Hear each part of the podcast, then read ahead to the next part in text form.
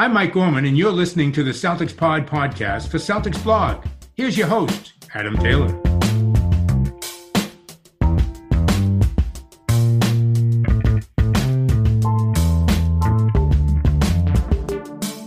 It's Friday, guys. Happy Friday. There's not much going on around Celtics basketball at the moment, but there's just about enough that we can talk about some stuff. I'm joined by Mr. Wayne Breezy, Mr. Tim Shields, and we're here to give you your Friday listening pleasure. What's going on, my guys? Nothing much. What's going on, man? I mean, the biggest news in the NBA at the moment, Zion leaving the bubble, right? I mean, that's kind of what my day has been revolving around. Yeah, man. That's the big news. Other than that, and people snitching, I think that's what we got going on in the NBA right now. Zion's having cramps too. Come again? Zion's having cramps too, like muscle cramps, like big time. Yeah, he's he that isn't why he left the bubble though. It was personal reasons, which is fair enough. Whatever it is, I hope everything's okay. He can make himself back to that bubble at some point. Then he's going to have to self-quarantine as well. That's a 7 days, man. Yeah, dude. I don't think it's 10 days if you're returning to the bubble. I think it's 2 or 3 days, which is bizarre. But regardless, like if he's returning back, or if he doesn't come back until after the games restart, that's a big swing of things for the Pelicans. Yeah, well, according to Shams, he said that Zion left family urgent matter. Medical matter, but he will be back before the game start. So he'll be back to quarantine before the game starts. So I still think he may have to do the 7-day quarantine, if I'm not mistaken.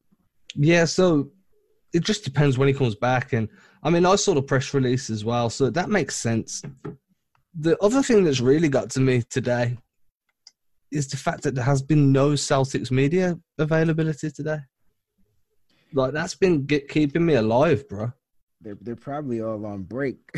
They've been staggering practices, too, especially with Kemba's knee. Correct. And they're out fishing. The one thing that, and we'll talk about it a little bit later, like Brad wants them to embrace everything, you know, so he wants his players to enjoy their time down there at the resort and embrace this whole pandemic NBA extended season or whatnot. So he's allowing his players to, you know, come as they go and do their thing as long as they abide by the rules, stay in that bubble or whatnot.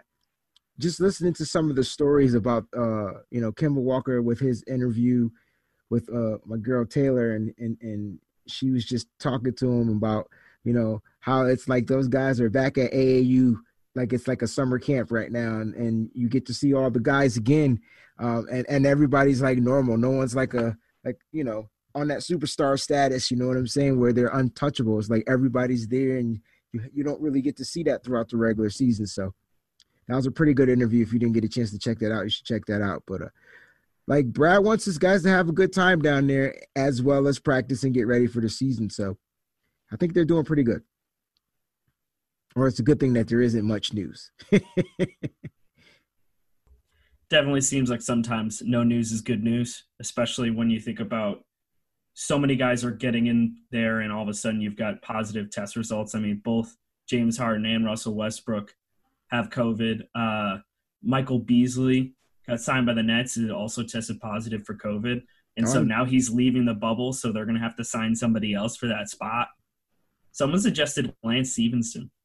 I mean, yeah, with Russell and Harden, though, neither of those guys entered the bubble in the first place, so that's not something to stress about. And then today that it was released as well that there's concerns that the test that they've got, after you've had the virus, that you can have the dead virus in your system, and an antibody test will show up that you still got the virus even though you're asymptomatic and no longer contagious.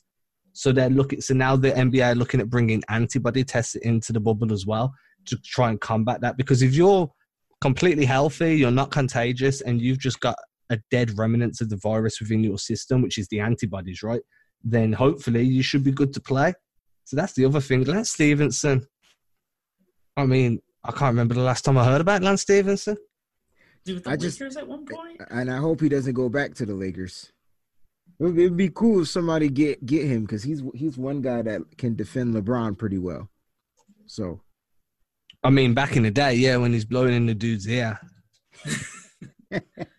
That was one of my favorite moments in like NBA playoff history, where he was just getting under his skin.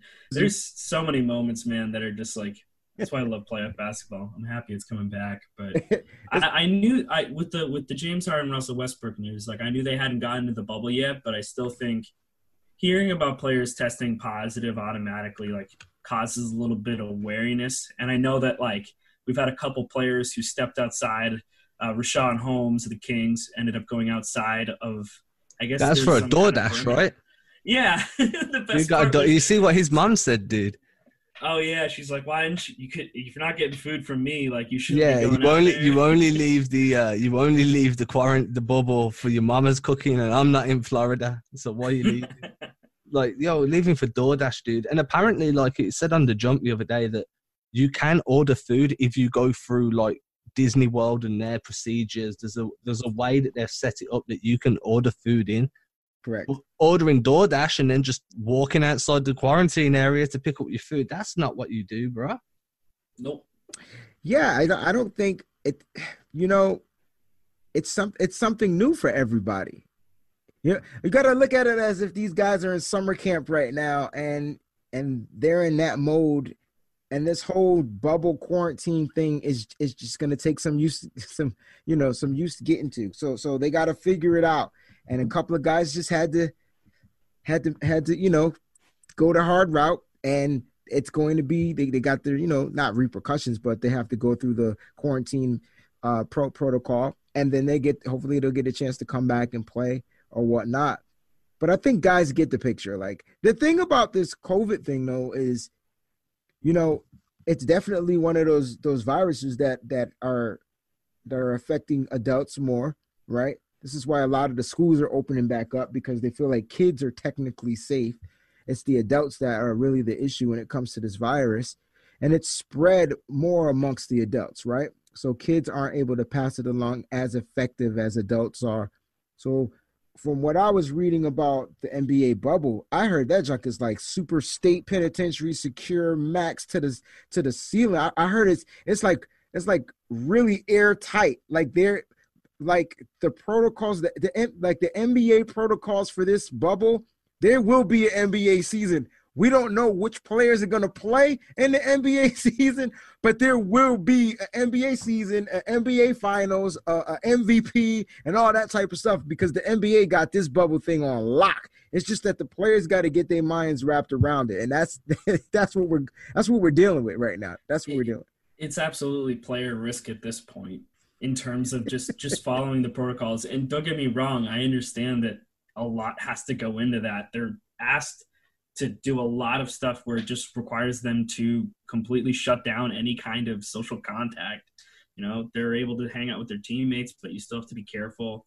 I mean, it's a tall order, but it's what needs to happen if they want to play basketball. And that's really what it comes down to, is this is neither side's winning if this doesn't work.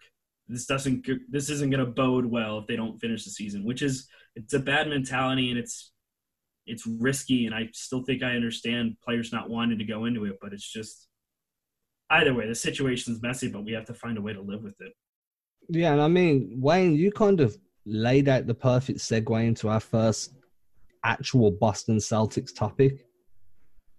People aren't going to play. We don't know who that's going to be, but there's going to be guys that don't participate in the restarted season. And one of those guys that looks like he could be on a restriction, especially during the 8 games before the playoffs, is going to be Mr. Kemba Walker. Tim, you mentioned staggering his practices. His knees are a little bit sore. I was hoping that after such a long time away from the game that those knees were going to start healing. What's worrying me more, regardless of his ability to play throughout this restart, is his longevity on this team long term. I mean, we're in his first year of his contract, and his knees are starting to really play, really hurt, really swell up after games. He's got a lot of mileage on those legs from his time in Charlotte. So how comfortable are we, A, that he's going to be able to perform in these playoffs, and B, that he's going to be the point guard that the Celtics signed to this deal next season and the season after? I think when you look at the situation with Kemba, Boston has that unique situation with Marcus Smart where they've got another guy who can be a sub and starter if someone's injured. So if you're looking at it long term, you have to make sure that you have a guy that you can turn to like that, whether it's Marcus Smart or someone else. But you have to be able to manage Kemba's minutes and just make sure that you're giving him as much rest as he needs. When you look at the situation, it's not that different from Kyrie Irving. Kyrie Irving came in with knee issues, and the reason why he ended up having his first season where he had the season-ending injury was they had to go in and take out a wire that was from his previous knee surgery when he tore his ACL. So when it comes down to it, just it was a fracture, I think, in his kneecap, actually. I go back. It's a fracture in the kneecap. But this is just what happens with some guys, and right now it's a matter of Stevens having the assets and having the players to go ahead and platoon his minutes well enough to keep him around because he's a perfect leader here. It's just a matter of if he can stay healthy. I mean, my counterpoint to that is statistically when Smart fills in for Kemba, the offense kind of tanks quite a bit. I'm not saying that it falls off completely, but the offensive output does drop. That's a big worry for me, you putting Smart in long time to replace Kemba. And then we look at Kyrie. All right, granted, Kyrie's knees were bad too. Kyrie didn't have as many miles on the clock. Kyrie was also a few years younger. Those things worry me, dude. I'm not even going to lie. Like, okay, granted, he's going to be ready to go now. He might play. Well, they need him to play in pretty much every game until they secure the second seed, because they want that easier matchup once the playoffs begin. And then he goes into the playoffs. You need Kemba Walker available. You signed him to that long-term deal because he's the guy that you believe can lead these young guys. But granted, you signed him before Tatum and Brown took that jump, but you've brought him in expecting him to be able to be your floor general and bring you to the promised land. I'm not sure if those knees keep playing up and the games start becoming every other day that he's going to be able to play 28 minutes a night. Yeah, I don't want you to think you're crazy for worrying because, I mean, I think a lot of people out there are going to worry. We get a point guard to replace a great point guard. You know, we went from Isaiah Thomas to Kyrie Irving to Kemba Walker, and we seem to be doing pretty well with the recycling of the point guards, the recycling and the replacing of the point guard. The one thing that all these three point guards tend to have in common is injury, right? So you're not crazy for worrying. I think you're 100% normal. But here's some things. Let's try to ease some of the worriness for you and the rest of the Celtic fans out there. You know, just if you listen to Brad Stevens interviews, his nonchalant talk is just so weird because it's like, dude, like he doesn't. There's no emotion in his conversation, right? There's no emotion in his words. So you just got to kind of take it for what it is and kind of apply it to how you see fit. But he says that. Yes, Kyrie has the knee concerns, but he says that he's on a 1 day on, 1 day off type thing, and that's just, you know, little protocol for Kyrie to get enough rest, you know, to accumulate more strength in the knees. You mean Kemba? I mean Kemba. I'm sorry. So Brad has Kemba on a great plan. I don't know why we brought up Kyrie because now Kyrie's going to be in my head for the rest of the show. It's just the case. I got you. So Kemba's on a good plan. So Brad has him on a plan, and I think that plan is going to be until the season starts, and then you're going to get a full dosage of Kemba. Also, Brad doesn't seem to be worried about the knee because he said that the knee is fine.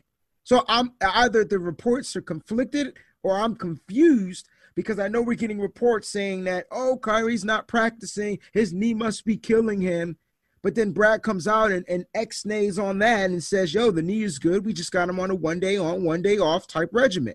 So he can accumulate strength, more strength in the knee because he had the knee drained. And that's probably that's what's happening right now. Like he's going through those repercussions. So, yeah, more time is going to allow him. But once he gets playing, once he gets his basketball legs back into shape, once he starts building, you know, the running, the stopping, the shooting, all that stuff going, of course it's going to cause inflammation in the knees or whatnot and all his other body parts. But I think once he gets back into the recycling, it's almost like working out.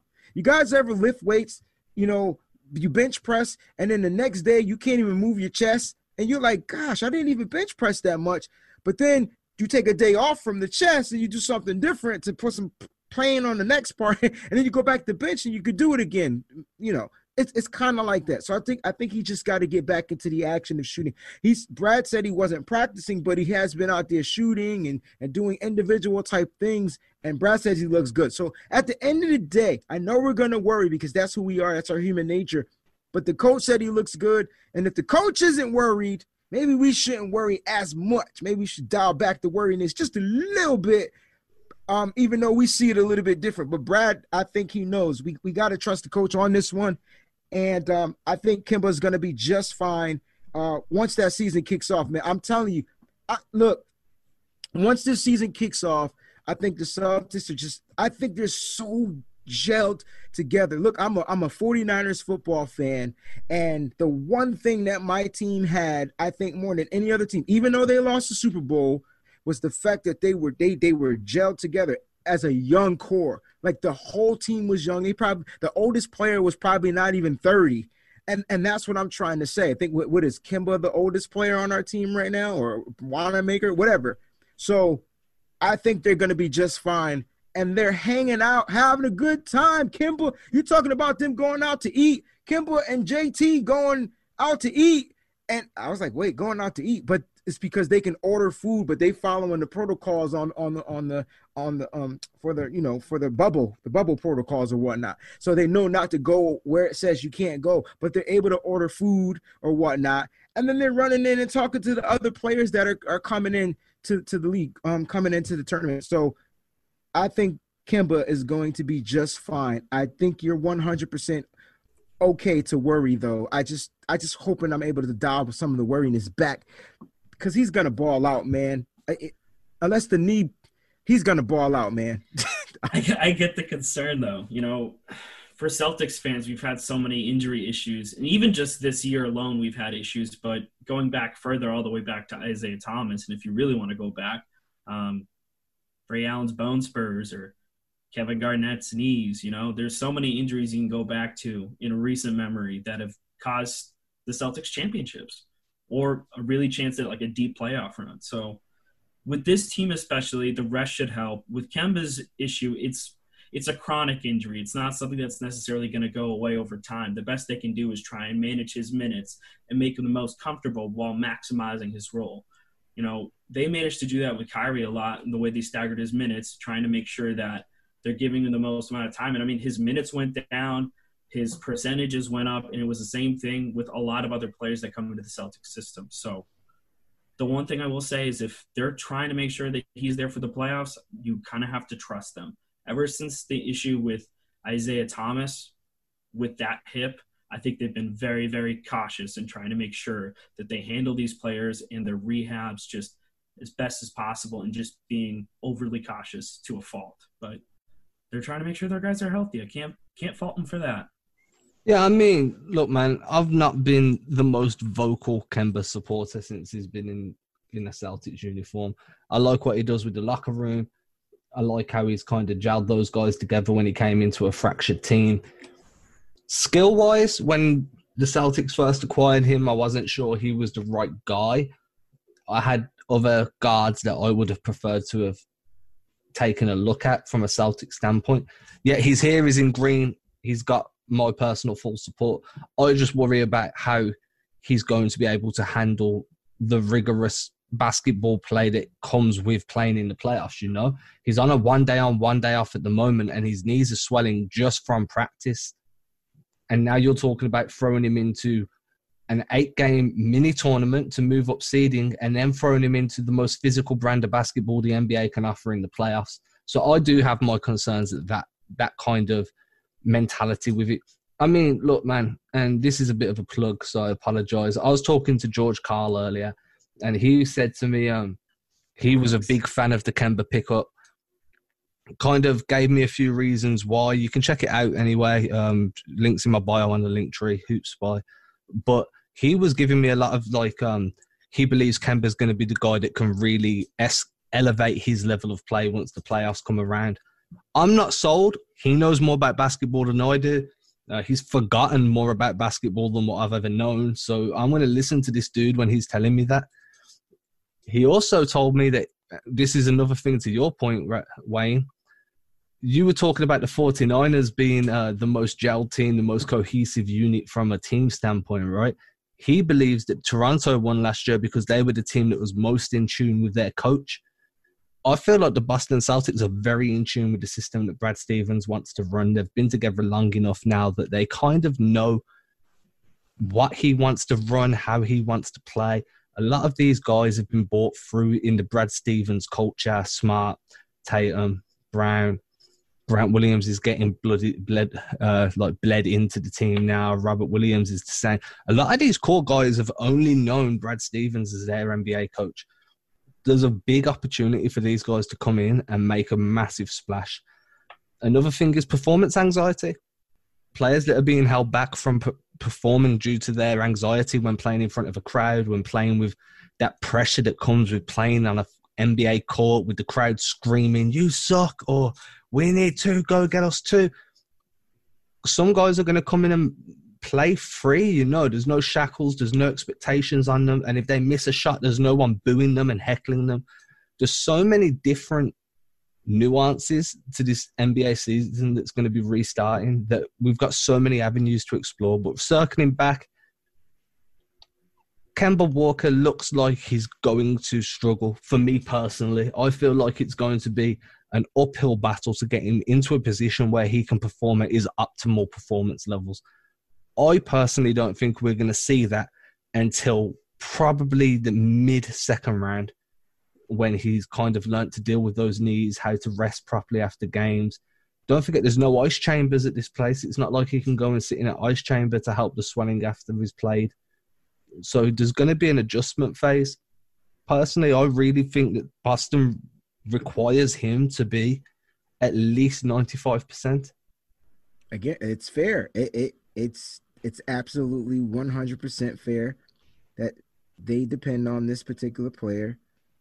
They've been in this position before, and they need a guy that can help get them over the hump. That's your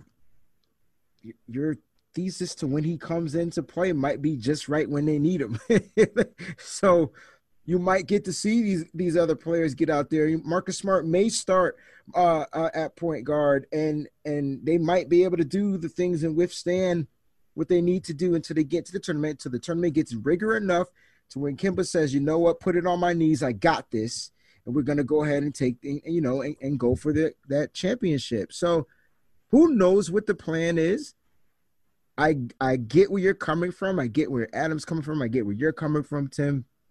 I even get where I'm coming from, actually, on this one. I just think that we just have to sit back and just trust the system, like trust what's going on, and wait and see how they utilize Kemba. I think that at the end of the day, that's what it comes down to, because we've won with Kemba and we've won without Kemba, and I know we want our full unit to be there when they show up on the court, especially game one against the Bucks. Like we want everybody out there. We want all guns blazing.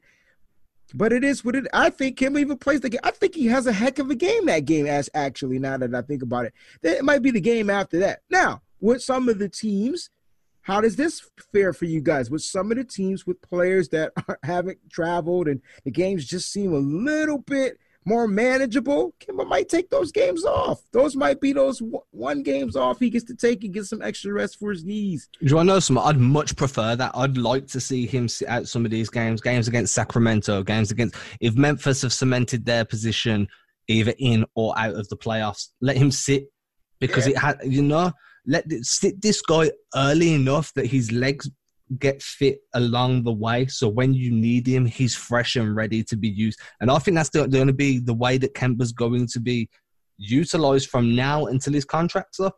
I want to see another point guard or some form of ball handler. It doesn't need to be a point guard, but a ball handler at some level bought in the offseason. And the most logical way to do that is through the draft. I get it. So they're not going to be consistent. They're not going to be reliable. But it's a great learning curve to be brought in and be told, like, right, when Kemba sits, you're the bench ball handler, because Wanamaker's probably going to bounce at the end of the year. Smart will be filling in for Kemba, right? You're now going to take that position, or throw Romeo Langford that lifeline. Let's see what Romeo can do. But my waters. Let him handle the rock, man. That's right? If they sign him, dude. He's a free agent at the end of the year. Well, they better sign him over Wanamaker. I know that. So let me throw a remix in here real quick. So I'm going to remix now. The Sixers are operating Ben Simmons as a four. This is going to please Tim because Tim don't see Ben Simmons as a point guard. A lot of people don't. That's funny. I feel like that's really, really going to mess with the spacing on the Sixers personally because now you've got Joel Embiid and Simmons. They're probably going to run a four out. So they're going to have Simmons somewhere on the elbow of the three and then expect him to be playing a bit more off ball or at a point forward position. I just feel like if you move Ben Simmons to a four, you need to have some form of confidence in his ability to hit a jump shot. Otherwise, the lanes are going to be clogged. And I don't see how that's going to work. No, none of us do. I think he stays at the one. He handles the rock. He's just a playmaker. Until Ben Simmons can knock down three shots in a row consistently, he's a liability. So let him just give the ball off to the way he's been doing. This is how he's made his name. He's not a shooter. And I know the pressure is on, but you know what?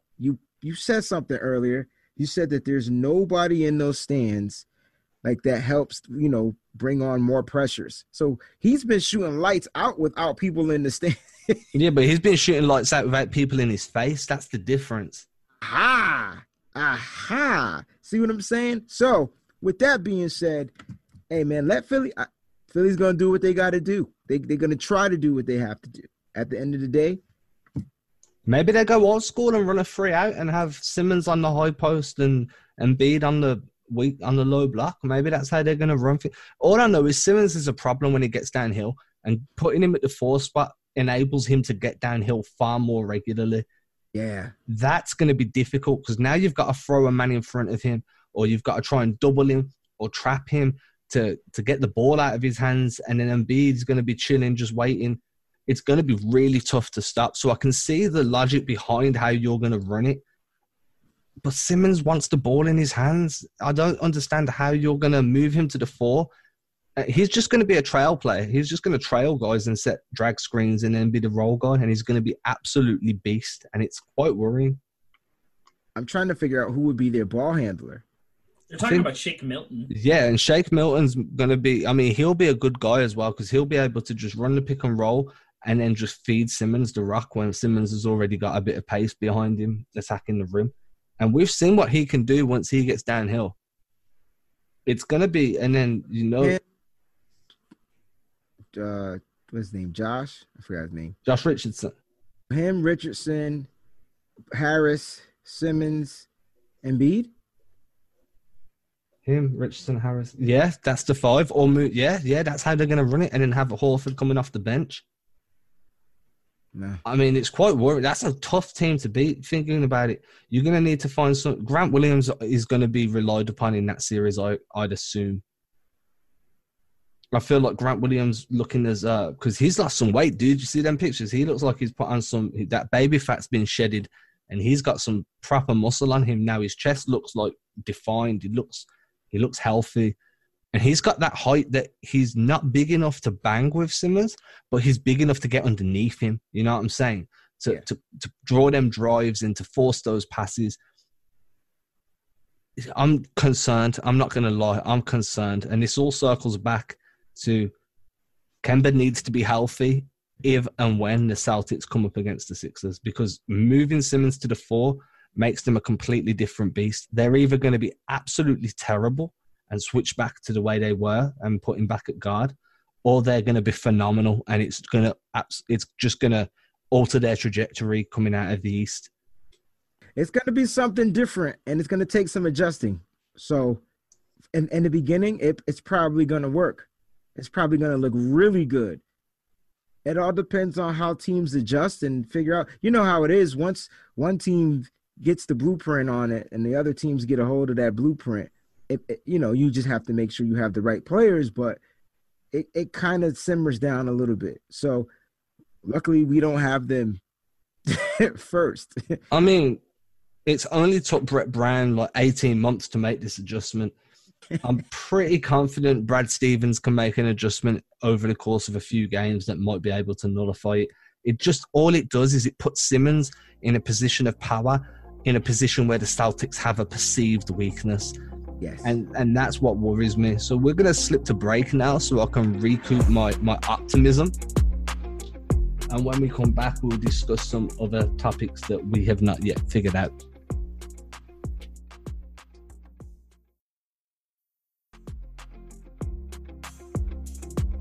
I was lying. We knew exactly what we were going to talk about. I just wanted to make you guys think we didn't know. Tim, you wanted to talk about running Gordon as the point forward when Kemba sits, right? Yeah, I mean, right now, I think Gordon Hayward has a really interesting possible role here. I mean, we've seen some point Gordon, and just, I think Gordon Hayward, especially if you're operating him or if you're having, you know, him run the bench unit or stagger guys, so he's mainly running with bench guys, it's been really interesting to see him as the primary ball handler. I just think that Gordon Hayward has some really excellent decision-making. You rarely see him make a bad move with the ball, I think. I just like the fact that you called him Point Gordon. Like, that's a dope name. I'm going to have to tweet that to, hey, Point Gordon. Like, that's pretty cool, man. But nah, yeah, we've said on previous shows, I think Gordon Hayward has become a phenomenal playmaker. And with that, he needs the ball in his hands. He's able to dribble drive. He's able to dish the ball out at the very last split of the split second. Players have to just get ready, just be there, be ready, be in their spots to receive the pass because they know it's going to come. And then the lane is open. Gordon Hayward can take it and finish. The only issue with Gordon Hayward that I just feel, and I like that role for him because now he doesn't have to rely on his jump shot, which is to me his weakness, right? He hasn't redeveloped his jump shot yet since the injury. He just hasn't. He hasn't been consistent with it. Some games he's hitting from the three. He can't miss. One game he had over 30 points. Then he had negative 3 points. It's just like, whoa, what's going on? And that's the Gordon Hayward that confuses the fans because they want the Gordon Hayward that they thought they were going to get. Granted, he had the injury or whatnot. They're still waiting around. Gordon Hayward, it's going to just take time. I just know that he's developed into this playmaking Gordon Hayward. A Gordon Hayward I didn't see in Utah. Like, because he always had the ball. He was ball done. He was able to dunk, shoot, drive. I didn't see him as this playmaker, and that's what I like. And for our second unit to have a player like that, I'm not going to say that, compare these two players, but he's the Ben Simmons of that second unit. Like, he can take the ball and make sure the others get involved. And that's becoming one of his strengths. That lets me know that Gordon Hayward is evolving. And I know he's due to have a new baby, but I'm going to miss him when he has to leave. I mean, for me, it's not so much about the playmaking as it is the decision-making. He's by far the team's most reliable decision maker. He makes the right reads. He makes the right passes, the right cuts. He knows when to set screens. He knows when to roll off of a guy. He knows when to stand in the corner and let other guys get to work. He just understands what his role is on that team, and he understands how to elevate guys based off of a decision that he makes when the ball's in or out of his hands. For me, he's going to be a huge part of any success the Celtics have while he's with that team in the bubble. Long term, I'm more comfortable, and people are going to crucify me for this, but I'm more comfortable long term running with Hayward than I am running with Kemba. And I don't think that's a bad idea. I mean, and it's not necessarily that that's what we prefer. I'm just saying. That is... No, I prefer it. I'm straight up like... All right, well, I'm going to... So my thinking behind it, too, with the way that Hayward operates in Brad Stevens' system, I wonder how much of that is tied into the fact that he played at Butler. I don't know how much that goes into it. I don't know how Brad Stevens' system has changed and adapted over the years, but that might have to do with how Gordon is so accustomed to it and how he's able to optimize his role in it. In terms of running Kemba versus Gordon long-term, I think Gordon gives you more versatility And I guess it really depends on what you're trying to run with. But Gordon really just had that leg break that really has messed him up for a while, but he's really gotten back to the player he was, or at least very close to it. And with Kemba, it's a chronic injury. It's not something that it happened one time and he's just been recovering from it for a while. We're talking years of wear and tear, just general arthritis. Yeah, I mean, for me as well, it's not so much looking at injuries. It's looking at who requires a high level of usage. Like Kemba's knees will always be bad because of the way Kemba plays ball.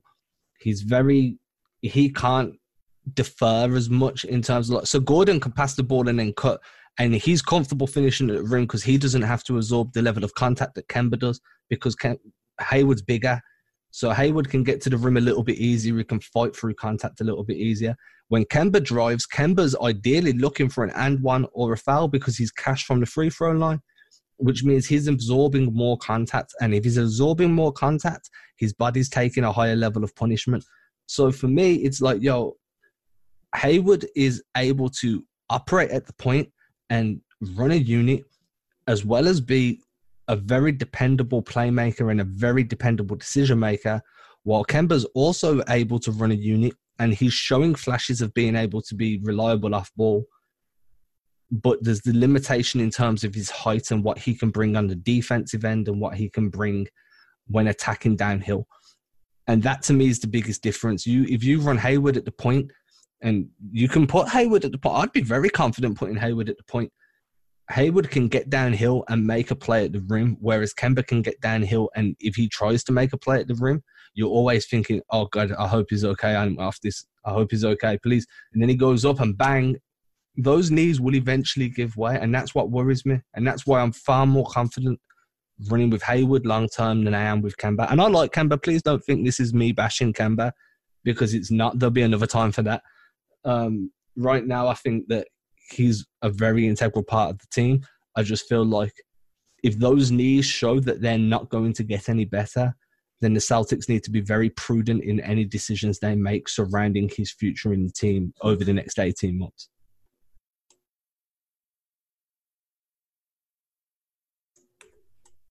You're on mute, Wayne. I can't believe we're saying, well, you're saying what you just said. I get your logic behind it. Listen, Kemba's going to play basketball the way he's been playing basketball for the rest of his life. There's not much that's going to change that. We need that. That's a gift that Kemba has. He's had it since UConn, bro. I grew up watching Kemba Walker ball out. And I'm talking about taking it inside, shooting big shots, coming with energy, lifting the team, putting the team on his back, you name it. I don't want Kemba Walker to change anything of who he is. I get it. You're worried about from a business perspective. You're worried about his knees. You're worried about this, what he's going to be able to give the team next season, the season after that. Listen, can we play for right now? Can we win this championship in this 2019-2020 season? Can we do that and then reevaluate what's going on and then go back and look at stuff? No, because then we're looking at things like, well, Kemba helped lead us to a championship. Let's leave him here for the next 3 years. And boom, his knees are shot and we're running with a $30 million guy as seventh man. You can't prepare for 7 years from now and 3 years. Like, you got this player. You knew he had knee issues from the jump. You went and signed him in free agency. And you're going to have to take the good, the bad, and the ugly. Now, when the good is good, you're happy as a mother. When the bad comes, you're going to have to learn how to deal with it. Right now, it's just chilled right now. Right? He is on chill mode until we see him play. We haven't even seen him play. Let's just let him play. And when he starts lighting up cats, you already know he's going to have knee. He's going to complain about the knees at some point in this stay down in Orlando. So when the Celtics signed him, you don't think that was a panic move? No. Panic move? They just lost Kyrie.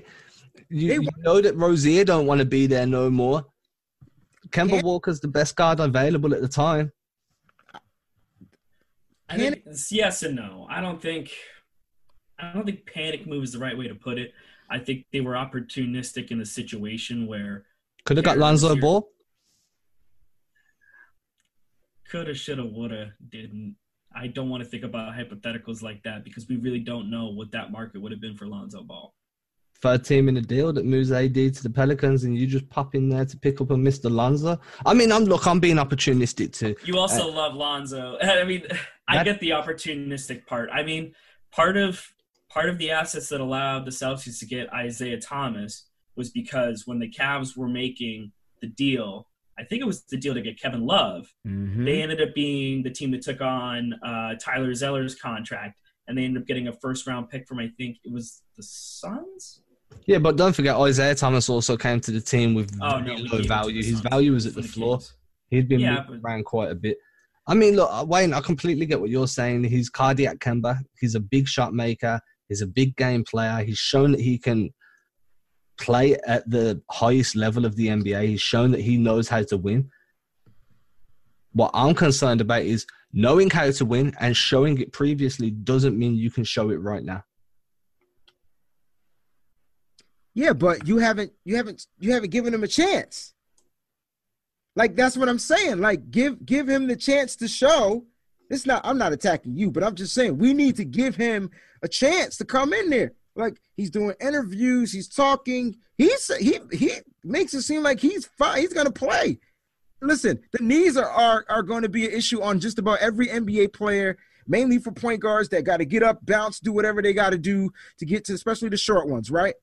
I get it. There's nothing wrong. There's nothing wrong with your concerns. No, I'm just saying, look, Gordon Hayward struggles with issues too. He ain't 100%, and yeah, he might be bigger and can get to that rim, but he don't finish all the time neither. Look, all I'm saying is Kemba is going to play his style of basketball. Yeah, we're hoping that it changes at some point because he's going to be getting older. So you think it would change. Plus, the rest of the team is going to be well more seasoned. I'm thinking future, right? You're talking about future. They've got something. Just now, though, please. No. But you mentioned the future. Right now, I'm confident in this team. I'm confident in Kemba Walker. I'm also confident if Kemba can't go and Jayson Tatum, Jaylen Brown, Marcus Smart, and all the rest of the Celtics that play on this team. They've had experience. They've been here. They've done this. They've lost in the Eastern Conference Finals a couple years ago. Like, they've been in these situations before. This is nothing to them. The only thing new to them is that they're in a bubble in Orlando playing during COVID. That's the only thing that's new to them.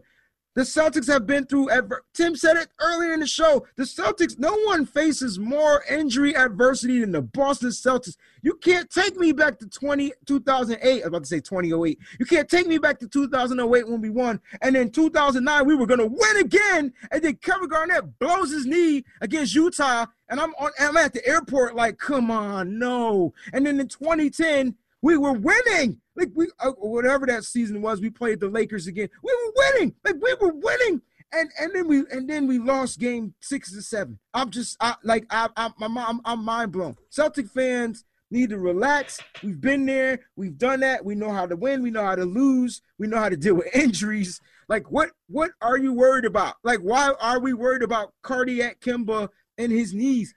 Let this man come out here and just try to play. Let him do what he does. And if he needs to take a night off, let him take the night off.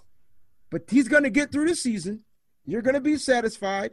You're going to be 100% on Kemba going into next season when they're hosting that trophy.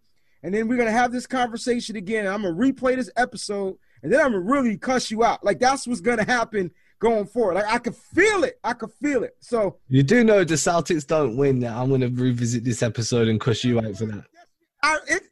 Give it to me, baby. I know you are, bro. It's all love, man. I'm just messing with you guys, yo. Yeah, I got you. Now, I understand what you guys are saying. And look, man, I'm the first guy to admit that I never believed that Kemba was the guy to... I always believed that Kemba was the guy bought in to stand in the spot until the next guy was ready to come in and lead that team to the championship. That's fair. Mm-hmm. And that was my belief when they signed him. It's been my belief through the season. I like what I see from the guy. I feel like he's a very good player. I loved him a few years back in Charlotte. But when they signed him, my mentality was you needed to move Rozier because Rozier had gone on air, started talking some smack. He was causing some issues. You just lost Kyrie and you're scrambling because you'd spent so many years putting together this core that you're worrying about keeping them, keeping Jaylen and Jason, making sure they're still happy to sign long-term deals in Boston. Kemba was the guy brought in to basically right the ship and hold that spot down until the real point guard of the future, or the real point guard that's going to grow with this team, became available. That's been my personal opinion all season. Some people probably are going to disagree with me. That's fine. Call me out on Twitter. We can go back and forth. It's fine. I have to happily. No, because it's just a discussion. Everyone's got their opinion. I'm fine with that. All I'm saying is, my opinion is, if Kemba needs to be 95% or above to be the guard that's going to help the Celtics win this season. Anything less than 95%, the Celtics, he might as well just come off the bench. Let Smart run that first unit, because otherwise you're just playing. What's the point in playing if you're at not above 95%? I think that's a good place to leave this episode, because now we've gone in circles. Everyone agrees? No one going to say what? I agree, man. Listen, if he ain't 95% healthy, ready to go, then you got to do what you got to do. And I know that the coach will. So I that's why I agree with you on what you're saying. But my thing is, man, you got to give him a shot. You get what I'm saying? Because he ain't balled yet. None of these guys have. So we got to give these guys a chance to come out. Guns blazing, I think they all play against Milwaukee. Don't get me wrong. Kemba Walker's one of the guys on the team that I'd like to go for a beer with. He seems like a genuine guy. You know what I'm saying? Real cool kid, man. In terms of basketball, I just remember how he was playing when his knees were hurting him before the season hit hiatus, and how much he was struggling to generate the power underneath his shot to score, how he was front rimming shots that showed that there's not enough power being generated from your legs, how he was struggling to beat guys off the dribble.